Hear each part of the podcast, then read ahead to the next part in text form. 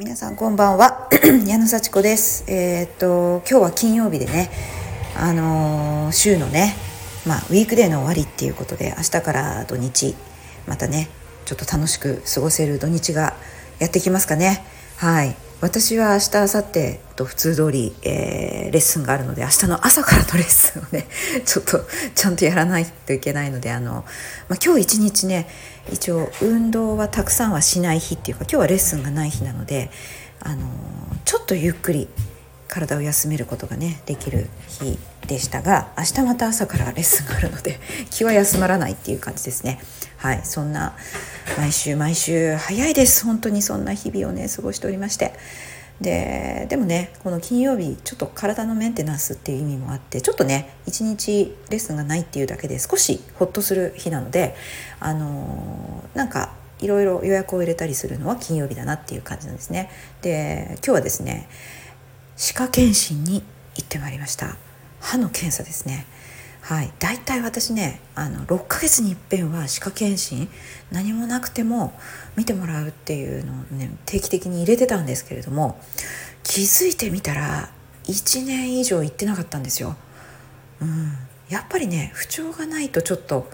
遠のくっていうかねあの本当にこれはあの何か不調になる前に予防的に行くのが絶対いいと思っても少し後回しにしちゃいがちなんですよね。でも今日あの今日というかさ大体ね電話して予約して思い立って3週間後ぐらいにしか予約が入らないようなそういうあの私の行きつけのあの歯医者そんなとこなのでもうほんと計画が大事なんですよね。でもう1回予約したらもう絶対行かないと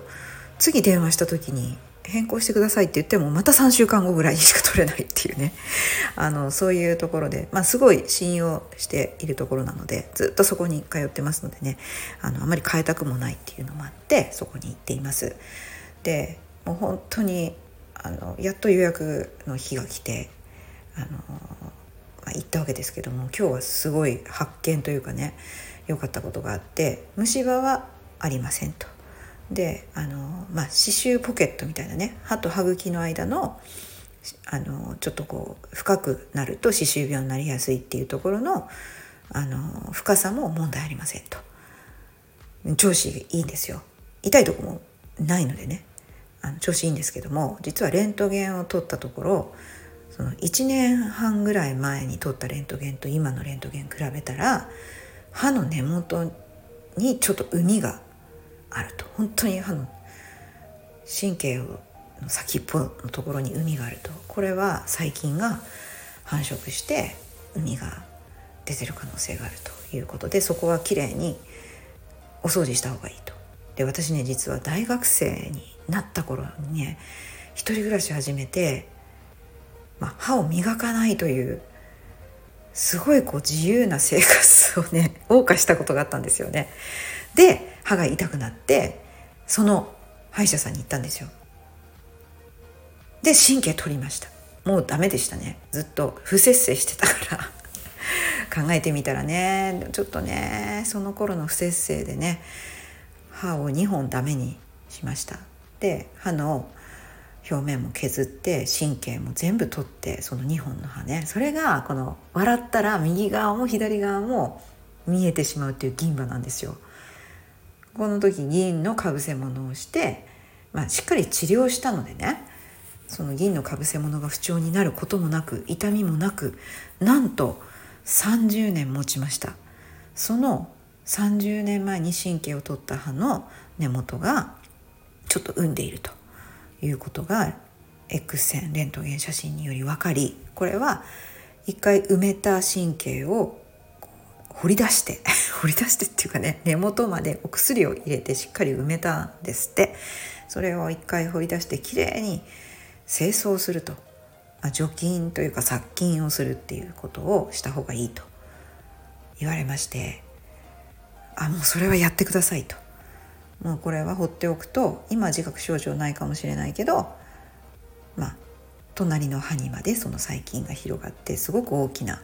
あの影響があるよと。今のうちに対処しましょうっていうことで対処することにしたんですね。8回ぐらい歯医者に行かなきゃいけないってことなのでこれを計算すると8ヶ月ぐらいかかる。本当かよっていうそんなにかかるのかよって感じですけどもね。あのしっかりとあのまあ綺麗にねして。しかもそれでいいこともあってそうすると銀のねかぶせ物を30年前には銀のかぶせ物が標準だったんですよ。それが白いかぶせ物に今変えることができると。ね皆さんもう今白い白くてね目立たない。歯と同じ色のね、まあ、セラミックみたいなやつに変えますよね。っていうかそれでかかぶせ物しますよね。そしたらもう分かんないじゃないですか。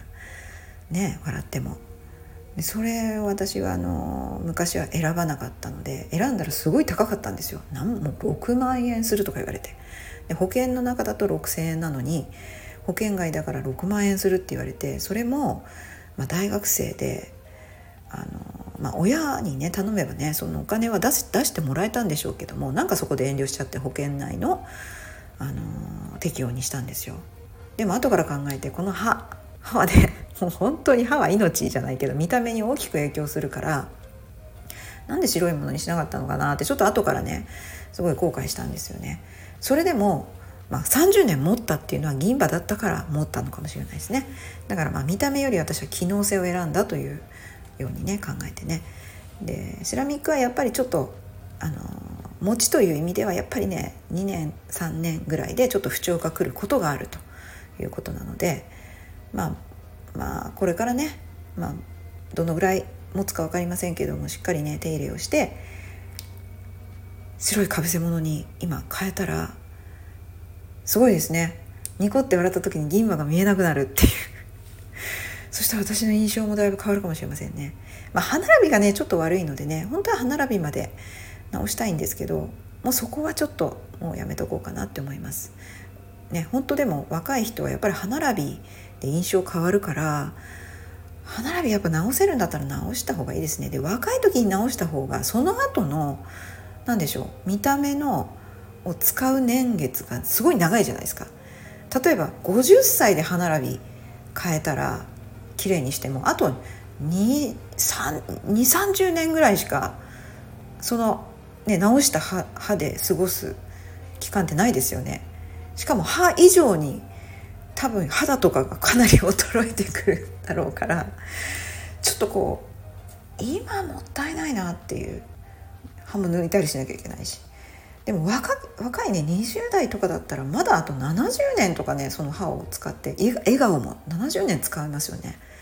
そしたらもうやっぱりそこでコストをかける意味あると思うんですよね。だから歯並びを今直せる時代になってきたんでこれはやっぱり直し直せるんだったら私は直すことをお勧めしますね。でうちの娘も歯並び直してます。やっぱ歯並びって遺伝するんですって。で私は娘がちょっと歯並び悪くなってきた時に刃がこうやっぱ出てきた時に歯医者さん連れて行きました。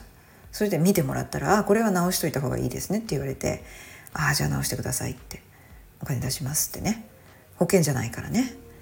そしたらね 歯医者の先生が「そのお子さんもいいけどお母さんあなたもやっぱりそういう歯並びですね」って言われたんですよ。うん、やっぱり歯並びとかねその顎の大きさとかこう遺伝するんですね。だからそっくりな歯並びになってるんです私と娘は。下の子だけはちょっとね綺麗ですけどもね。上の2人はすごいそっくりな歯並びなので2人直しました。まあちょっと時間とお金かかりましたけどもねそこはもう本当にこれからの長い人生をこう楽しくね過ごしてもらうためにもう必要な経費だというふうに考えましてしっかりと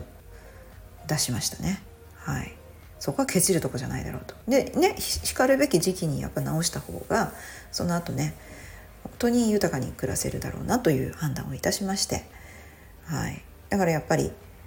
若い人はね若い人で気になる人はやっぱり歯並びね綺麗にしとくとすごい豊かに暮らせるんじゃないかなと思います。なんかねフィンランドとかイギリスとかではね保険適用でねもうそれは必要なことだということであの保険がね効くそうですよ。で日本はね保険効きませんけどね歯並び直すのはね。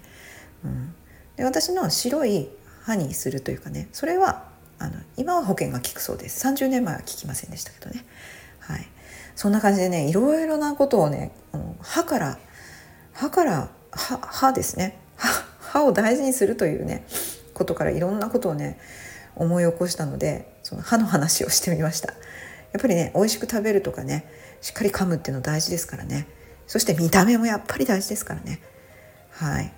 そういったことでね歯を大事にしましょう。しっかり磨いてはい。美味しく食べましょう。ということで今日も聞いてくださってありがとうございました。じゃあまたね